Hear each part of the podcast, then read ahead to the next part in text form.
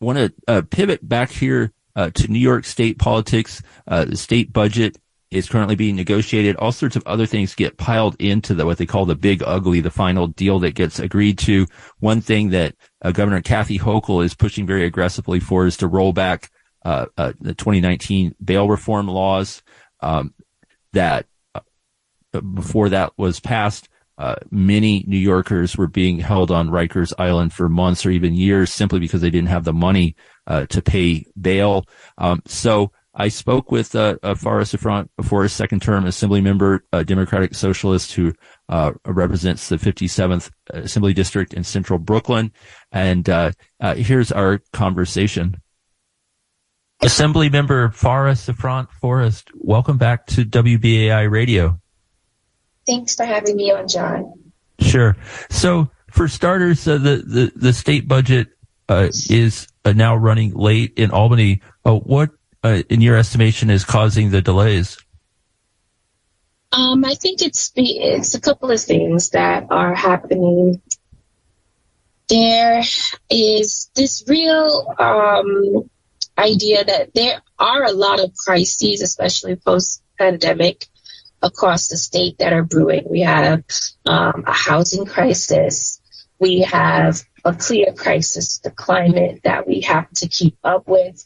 Um, we also have a crisis around this idea of the cost of living, wages, and, and being able to access um, not only care in the sense of health care, but social services, the wraparound services that really help to keep our you know, us as people going.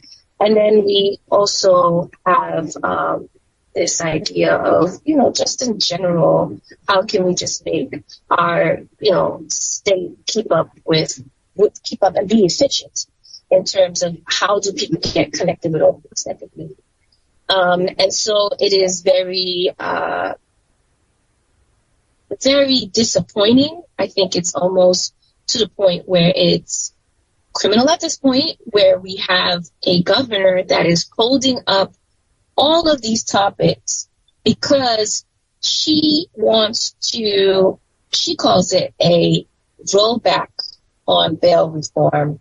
But what she's actually proposing is a complete turnaround beyond repeal of the bail reform laws of 2019, but to go before that, um, back when the you know Republicans had changed the law, the some of the bail laws back in the 1960s, 50s. So yeah, that is really what is what this budget this budget is looking at at this point. It's really the governor holding us, working people, um, us black and brown people hostage to push for far right political ideology.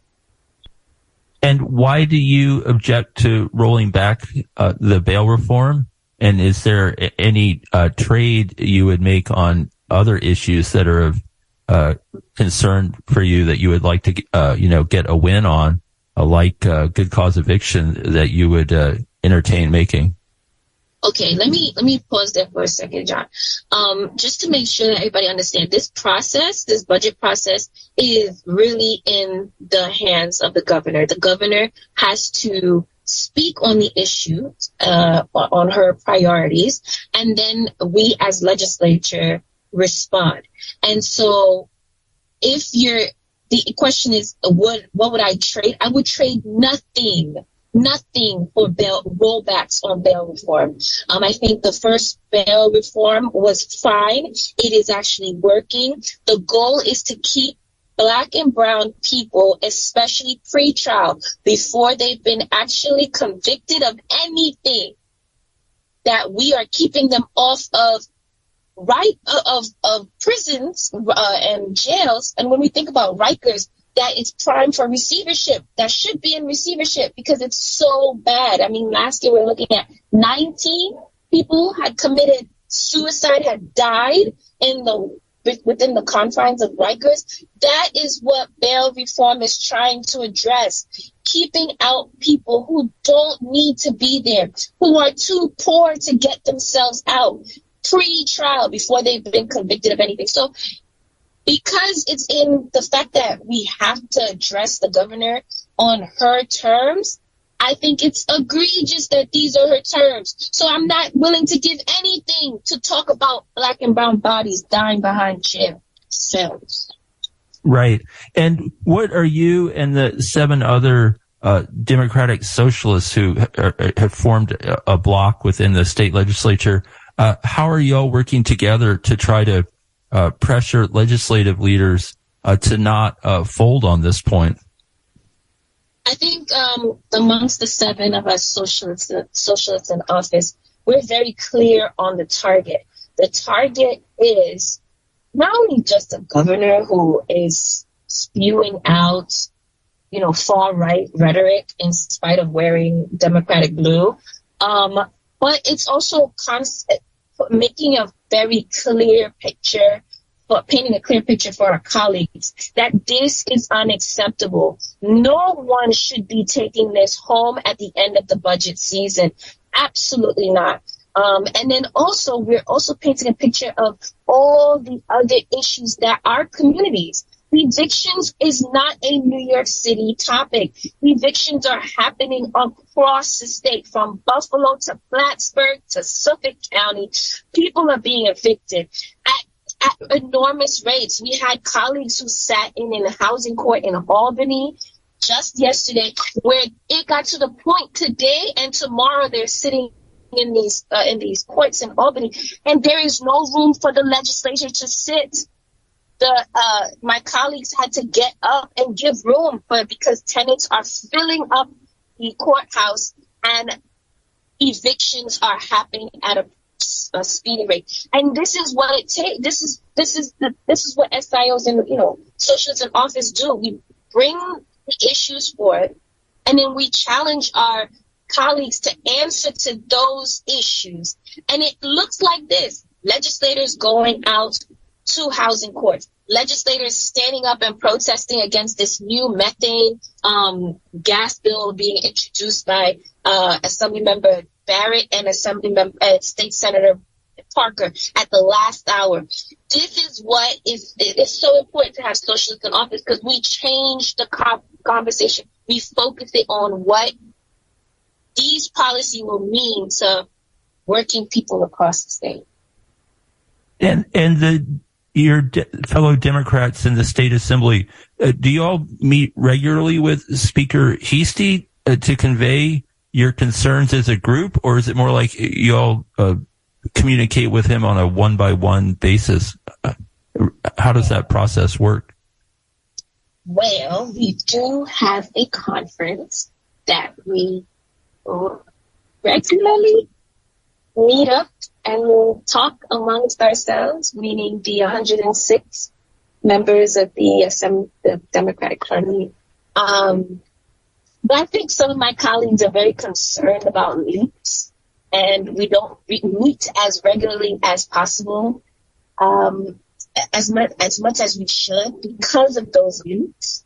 I think you know the Senate have no problem, leaks or not, they're going to have conversations. But I have to say that our conversations are very limited in the assembly. And so sometimes you do have to just text Carl.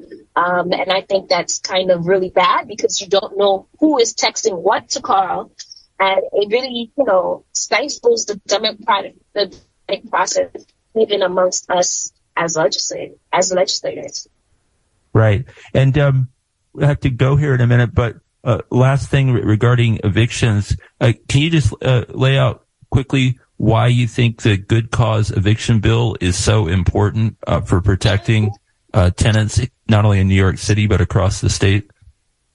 Right, and so you know when you talk about housing um, is public safety, we're talking about what it means to stabilize a community people who are facing evictions, that is, they're facing violence. And so it is very important for us, especially with a governor that's so fixed on public safety, for her to understand that good cause is a public safety bill. It is a bill that addresses the issue right at hand where, you know, there, I like how people like to say there's good landlords, but at this time, every landlord is basically exploiting vulnerable people across the state. And so, or leaving people to be vulnerable to, you know, predatory practices. And so, um, it is very important to pass. It's not even important. It's, it's the most important thing. I think of all our policies. If people are unhoused, we can't talk about anything else until people are safe, safely housed and housed in a way that doesn't expose them to mold on the wall, vermin in the creeping, you know, all over their body. I, it just makes sense to me that housing has to be the four most important, the most foremost topic, in, you know, in our minds.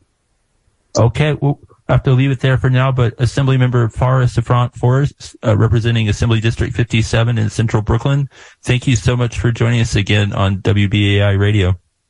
Thank you so much, John.